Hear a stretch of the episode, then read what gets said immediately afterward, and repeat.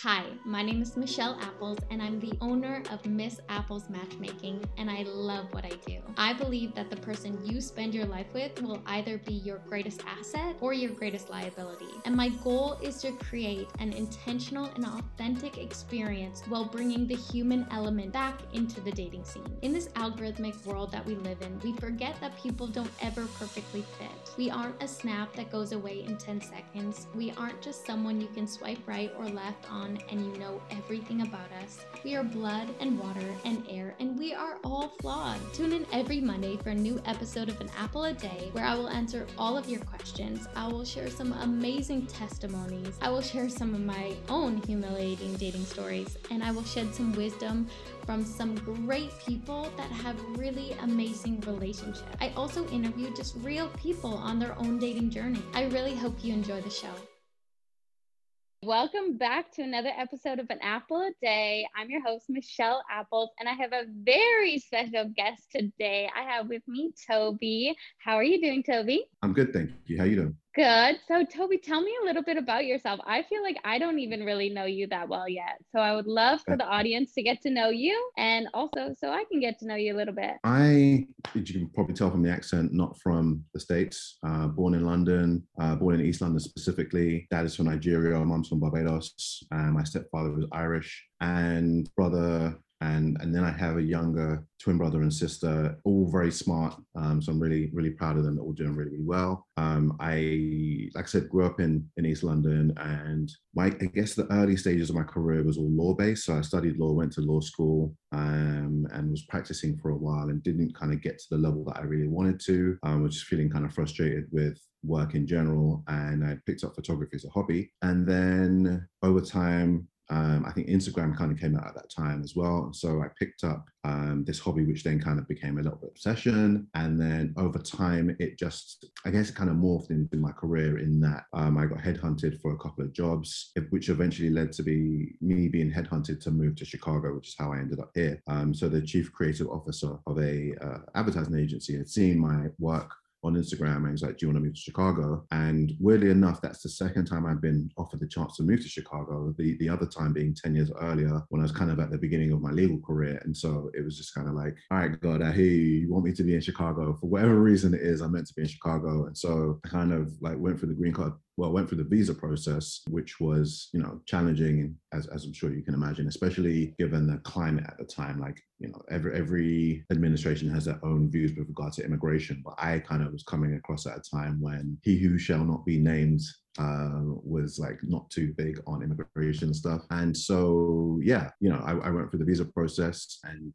then went through the green card process. I've, I've had my green card for just over a year now. But yeah, you know, enjoying Chicago. It has its really good parts. It has its not so great parts, like any city. It's a very pretty city. I think it gets a bit of a bad rap. Yeah, just kind of living life right now you know it's it's been a it's been a crazy year and just um i've been like kind of reassessing like what's been important to me like family um has always been important to me but during the last year they were very much a source of support for me given that for most part being single in a city that is not your hometown you just don't have the same support network you typically would have. And so you know just being able to kind of speak to family and just really reconnect and work out what's important that's that's what 2020 was about. And yeah here i am having the pleasure wow. of talking to you. And so you're still single why do you think you're still single, Toby? Because obviously you're a good looking guy. You have your life together. You live in a big city. So um, you know, I, I, think the thing about being still single is that, as I said, like 2020 was really about like making meaningful connections and stuff. And there, there were people who, you know, I'm talking to, you know, in the process of trying to find out who, um, who they are and who I am. And I think when you have had the challenges and opportunity to be in isolation for as long as I have, because last year I spent a, lot of time in isolation. Um, there were periods when I was fortunate enough to travel to the UK, but that meant I had to quarantine for, for large periods of time. So I think last year I had to legally quarantine for about the, the, equivalent of like, say, two months because of travel. Yeah, just near, near enough two months of like when you jump on a plane, you sign something which says you're going to stay in place for two weeks, right? And so I, I traveled that, that, many times. Um, so there was that. But then at the beginning of the pandemic, just trying to be responsible and, you know, people kept saying, oh, you're a healthy guy, you'll be fine, you know, just, you know, do whatever. And I was like, no, I want to be responsible. I don't want to, you know, potentially give it to someone else, especially I've got like family members who are high risk. And so when you have the, the, the time to isolate and really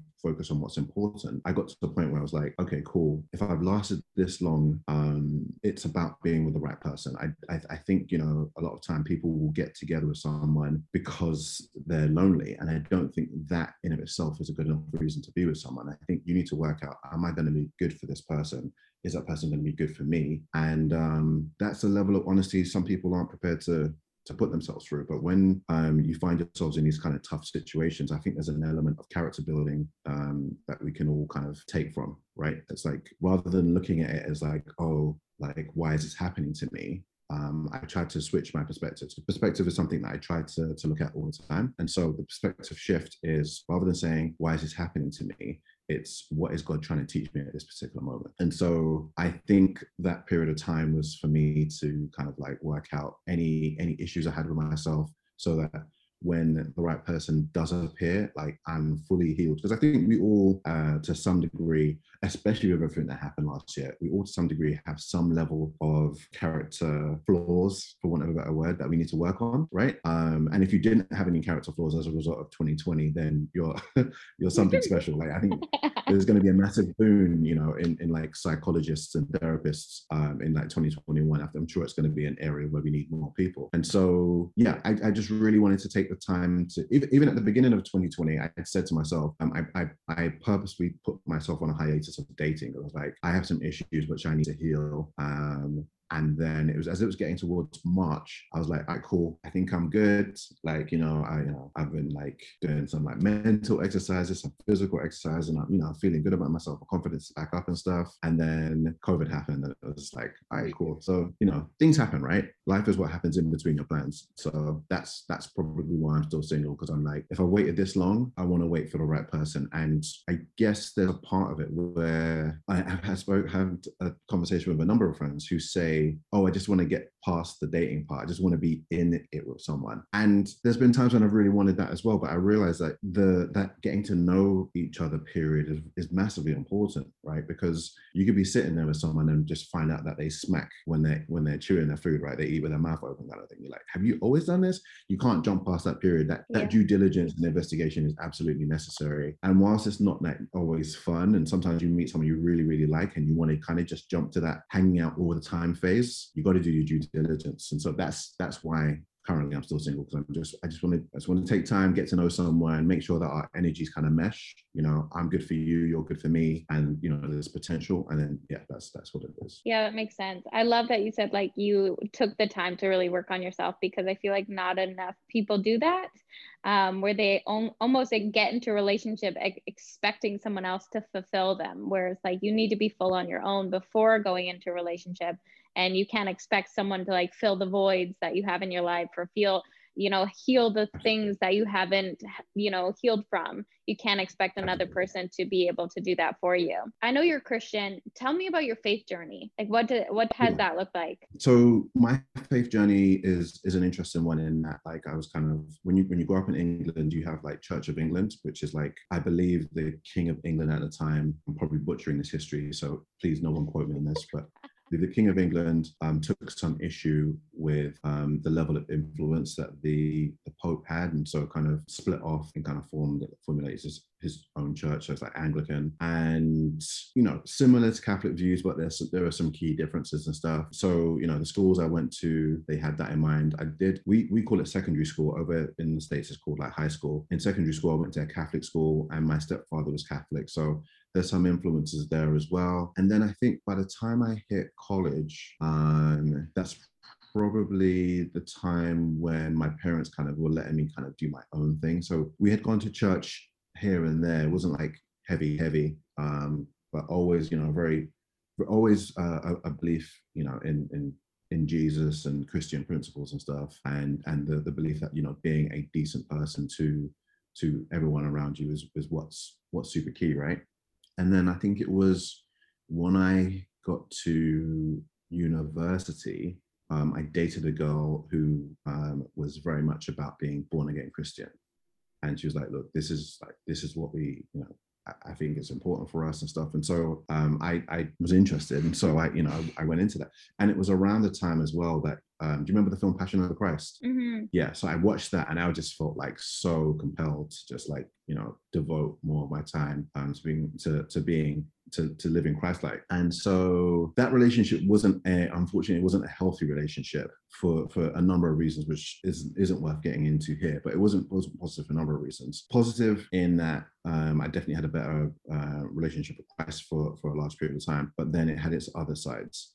Anyway, that relationship broke up um, for whatever reason. And then not the next girlfriend I was with, but the girlfriend afterwards also was very, very, very interested in Christ. Um, she um, was interested in being born again as well. And so we went through that process again. And around that time, like I got, you know, really invested in the church. I was a Sunday school teacher for a very brief stint of time, which um it's kind of wild for me. I love I just, that. Yeah it's it's, it's weird because like um to a certain degree i've i wouldn't say i've always had imposter syndrome but like i'm often found in places where i'm like oh like i've been put in a place of leadership. And sometimes I understand it. Sometimes I'm like, oh, this is thank you. I guess I'm honored. And I guess, you know, being in charge, because, you know, the children are so precious, right? So like being in Sunday school, right? And then like, it was just like, wow, like, I, you know, can't believe that, you know, they put me in this position of power. But yeah, you know, I took it very, very seriously and stuff. And then that relationship kind of ended. Then my relationship with Christianity kind of took a different path in that, well, well actually, one thing that's been consistent during my path of Christianity, and the thing that's always found really challenging is I have a very inquisitive mind. It's, it's, it's like part of the reason why um, people thought I'd be great at law because I was always asking questions. It's part of the reason why I'm as creative as I am. I always ask questions. My brain just kind I noticed that about you. I've so noticed that about you. I was like, yeah. wow, this guy is so thorough and asks a lot of questions.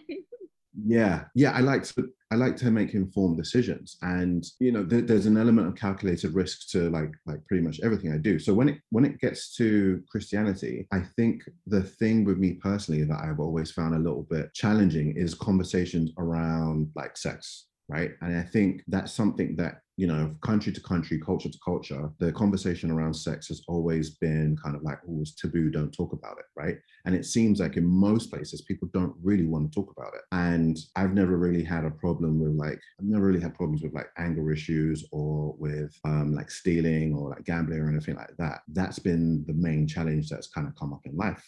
So when you go to speak to your pastor and like, oh, like pastor, like I'm feeling like, you know, this is a challenge for me, but people culturally don't want to talk about it. Mm-hmm. It then kind of puts people in this place where the one thing that you are challenged with is the one thing that it seems that no one really wants to talk about. Mm-hmm. And so it kind of led me down this path of I want to be in church and I want to be doing the right thing, but I have these, you know, these thoughts and feelings. And it's just like, all right, cool. Like, how do I deal with it? And so that kind of just left me kind of questioning, like, you know, how far can I really be integrated? Because, you know, sometimes in these in these situations, it's like, how how worthy am I? Right? Like, then, you know, is there something wrong with me? Type situation. And so yeah, as I as I kind of got older and matured and stuff, and then um, I guess started speaking to other people who I guess I met a number of people who had a similar kind of mindset to me in terms of like they'd kind of been raised in a church, but then their their level of involvement had waned a bit because um, they weren't necessarily getting the answers, you know, for, mm-hmm. for, for whatever reason. And I think it's, you know, it's a little bit sad because I feel like these are kind of, I don't want to over dramatize it, but it feels like they're kind of like um, almost lost Christians to a certain extent. That does sound very way too dramatic, but it's just like the level of interaction that they would probably otherwise get has been lost because there's a particular question which they can't really, they, they probably don't feel comfortable discussing. And, you know, th- there are more progressive churches and, and, you know, younger churches and, you know, people being more accepting, accepting and tolerant. But yeah, that was, that's been the main thing for me. Um, and then just as I got older and like sex not being as big a deal for me for whatever reason, it just made me kind of really consider like, you know, sometimes it's just, um, we beat ourselves up if we're not doing what we think we're meant to be doing. And so, yeah, that's, that's been basically my journey with Christianity. I don't know if I've overshared there, but. No, I love it. I love it because I think that so many people also struggle with it. So I love that you brought that up because I mm. think that it is like there is so many things the church just doesn't talk about, or, you know, especially when it comes to singles and dating. And the reason I feel like I'm called to do what I'm doing is because singles don't really have a place that they can ask questions, that they can have those discussions and to talk and to learn. And I think like in the church, they did like dating so weird and backwards that like so many people don't know how to date in the church or don't know how to be single because they were pressured their whole life that marriage was the end all be all. And if mm-hmm. you weren't married or you weren't trying to get married, there was something wrong with you. And that's why there was always marriage uh, courses and there was always pre marriage courses, but there was never anything for singles in the church. And that's really why I feel called to do what I do is just have that space for people to, you know, meet uh,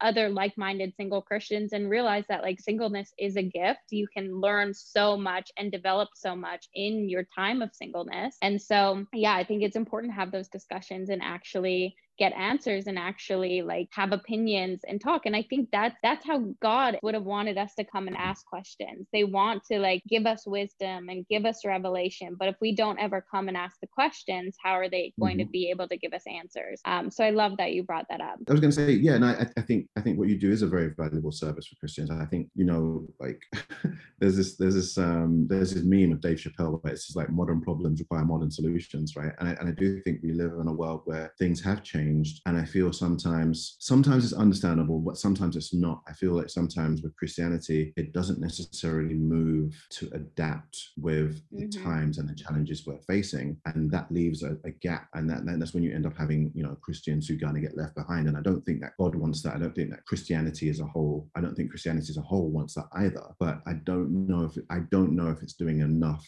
to to kind of deal with that, to deal with the challenges. And I think one of the interesting things about Christianity in like the last, and I, I don't want to talk about Christianity as a monolith, as it's, as if it's like one mindset, right? But mm-hmm. but there are still like you know certain things which I think are valid observations about the uh, about the religion as a whole. You know, I think I think just recently with Christianity or certain aspects of people who claim to be Christian is probably what more I should say. You know, we've seen that, and this is true of all religions, but I, th- I, think with what happened just in the last administration in the states, right, and there being Christians talking about like issues of immigration and and um, the way in which they've talked about people of color and stuff, it's been a really interesting. It's the first time when I've seen Christianity really come under the microscope in such a way, because usually I think like for a number of reasons, Christianity has got has has had a pass in a number of different areas, right? Because most people, I Yes, a lot of people, especially here in Western society, kind of associate it with um, associate with it, right? But then you had this situation where he who shall not be named is kind of being touted by evangelical Christians as he's the guy, he's the guy that's going to lead us out of this kind of dark period. And you're like, this guy who's you know mm. linked to porn stars, cheated on his wife.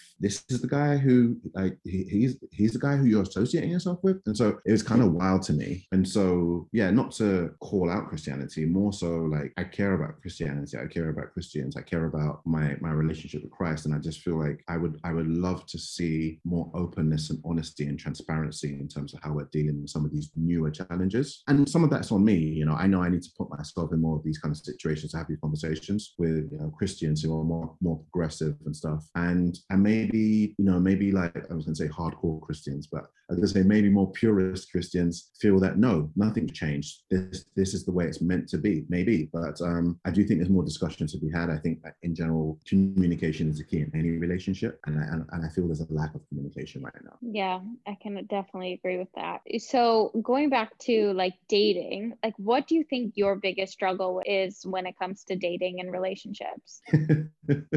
uh, my biggest struggle, man. How much time have you got, Michelle? Um, uh, as much time as you want. my biggest challenge, I don't know if this is my biggest challenge. It's something I've been, you know, as I talked before, like I've been kind of working on myself, right? And, uh, you know, I'm speaking to a therapist about this and stuff. I think I. um, I think that maybe maybe I have a tendency to overthink things, and there's a there's a gift and a curse in that in the overthinking. And this is just me spitballing. I've never I've never even asked this question before, hence the stuttering and stammering, right?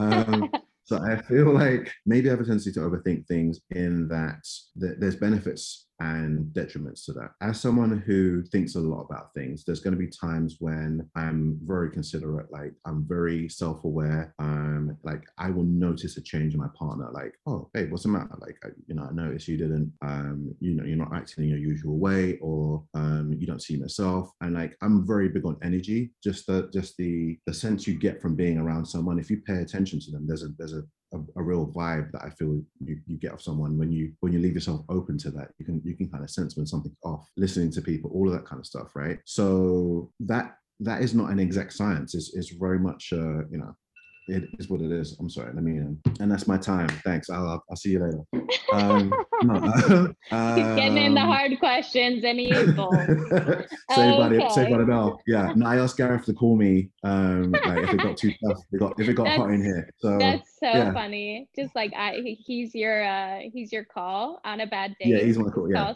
for sure, for sure. This is like um, a bad day, and you're like, she's asking too hard of questions. Get me yeah, out. Yeah, get, get me out. Get me out. So so that can be that can be really good, right? But it's not an exact science. So there's certain times when something doesn't happen in a way in which I would potentially like it to happen, or I feel like I'm putting in a lot of effort, and then I may receive some criticism. And I'm open to criticism. I really am. I think no one's perfect, and when you meet someone, I think you need to learn. You need to teach that person how to love you. Them expecting to know how to love you straight off the bat, no one's a mind reader. You're a completely different person from who they dated in the past, and and they're a completely different person from who you dated in the past. So that's why that due diligence part I said before is so necessary, right? Like, oh, my last boyfriend liked lemonade. Okay, cool. I'm not your last boyfriend. It clearly didn't work out for whatever reason. Yeah. And so, you know, there's that's why you do need that initial period of kind of getting to know each other and learning about each other. And I think that's it's it's a, it's a good key fun part of things as well, getting to know someone new. But then I guess if I get feedback which I feel is unwarranted, that part of my brain which asks questions a lot starts to kick in. It's like, oh, all right, cool. I you know I take that feedback. You didn't seem to have a problem with it when the shoe was on the other foot and that's a habit I have,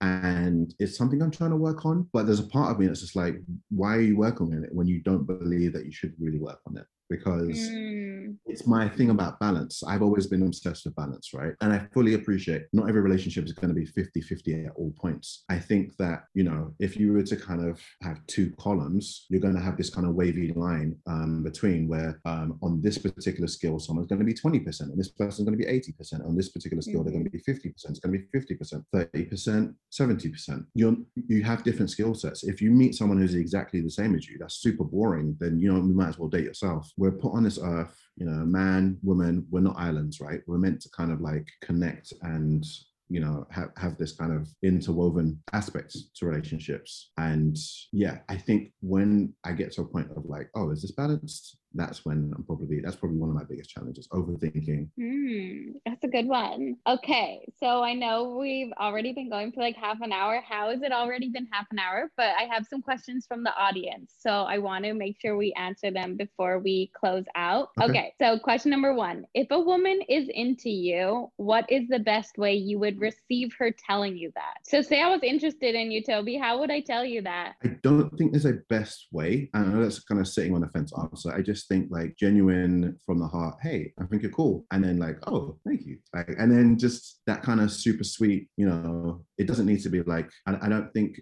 I there's a whole kind of patriarchal thing where you know guys are like oh if the woman asks me then it takes away from it like no like look we, we, we're in 2021 like things can go either way just you know sometimes ladies got to shoot their shot, right? And some women, oh no, I would never do that. Like, okay, cool. Well, you might you might miss out on on that guy, and that may be the lesson that God is trying to teach you. You know, like mm-hmm. sometimes to step to, to get something new, you've got to try something new. And sometimes you've got to step outside your comfort zone, you know. So I think um, I think Will Smith kind of put it in a really good way. Like the greatest reward lies on the other side of your fear. And so, you know, all these people saying I would never do this, that might be where the greatest reward lies. So yeah. best way, I don't think there's any real best way. I just think like if if a person's coming off genuine and sincere, like, oh, like, you know, like do you want to grab a coffee sometime? Or, you know, like I think you're cool. And if I could speak to any ladies who are like Toby's telling me to shoot my shot. Like, what? What are you talking about?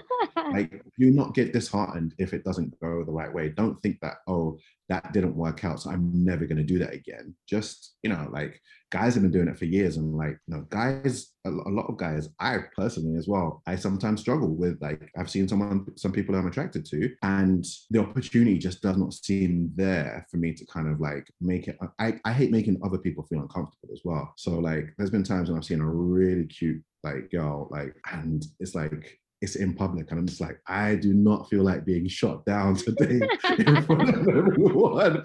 I just not today. I just I just don't have it in me today. So I'm just gonna I'm just gonna I'm just gonna wonder what could have been and how cute our babies would have been and all that kind of stuff. But um, you know, afterwards you kick yourself. Like and and that's the worst thing, you know. They say like there are a bunch of of, of old people on their deathbeds, what's the thing you regret most? And they mostly always say the thing that they regret most are the things that they didn't do rather than the things that they did do and failed at. And so, yeah, ladies, shoot your shot. You know, it may not work out, but like, yeah, just do it yeah. Honestly, every time I've ever shot my shot, it's always went over really well. And like, it's not a matter of like, obviously, I'm still single. It's not a matter of like it all worked out long term, but like in the moment, yeah. either either someone was like, "Wow, your confidence is amazing. I want to go out with you just because like I love your energy that you put out there," or it's like people yeah. that have been ended up being like my friends afterwards or like whatever. So um, or great conversation. You're you're a superstar, so like it's it's it's it's going to be easier for you than it will be for some ladies for sure sure. Okay, but you know, it's still like the you know, it gets easier the more you do it. I think. Absolutely, absolutely, one hundred percent, one hundred percent. Yeah.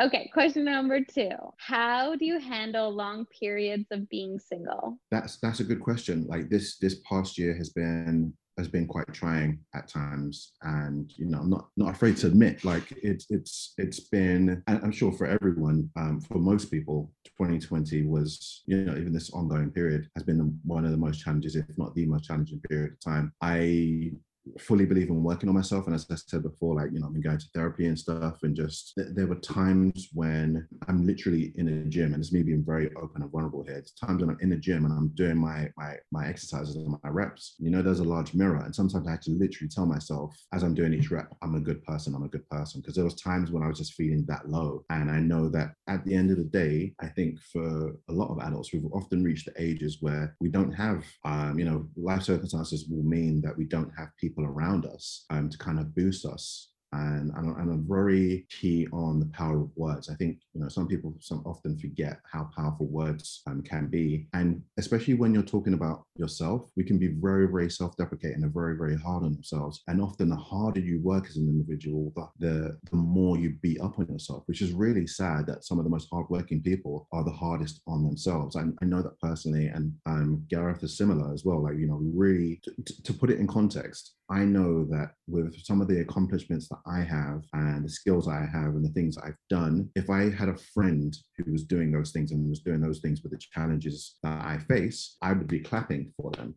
and I would be cheering them mm. on and be like, you are crushing it. But it's very difficult for me to say that about myself. And I had to kind of like look at myself and be like, why are you talking to yourself like that? It, it's very important that we realize, in my opinion, it's very important that we realize that sometimes we say these things or we think these things. And some of you will be familiar with the book, As a Man Thinketh. And it's really the, th- the thoughts that you allow in your head. And it is really allowing them to, to have space in your head and, and, you know, not living, letting them live rent free. Um, they define us. So if you, if you, some of the things we're saying, some of the things we're thinking, we can we can have discipline over those things for example, you know, I have a friend who says, "I'm stupid. I'm so stupid. I'm so stupid." I'm like, no, you need to stop saying that. After mm-hmm. a while, you're gonna you're, you're, gonna start believing it, right? Like, mm-hmm. I, I think, and I'm not a scientist in any by any stretch of the imagination, but I do think that our brains are divided into various sections. I do feel like we'll hear certain parts, and even though we're saying these things ourselves, we're receiving these things, right? So you're saying, "I'm stupid," and so the brain is receiving these these words, these messages from a voice which it trusts. It's heard your voice mm. so many years, right? It doesn't differentiate from the fact that it's someone else saying it. it. doesn't it doesn't differentiate that you're joking or that you're being satirical or that you know you're, you're just saying a flyaway comment. You're saying these negative things about yourself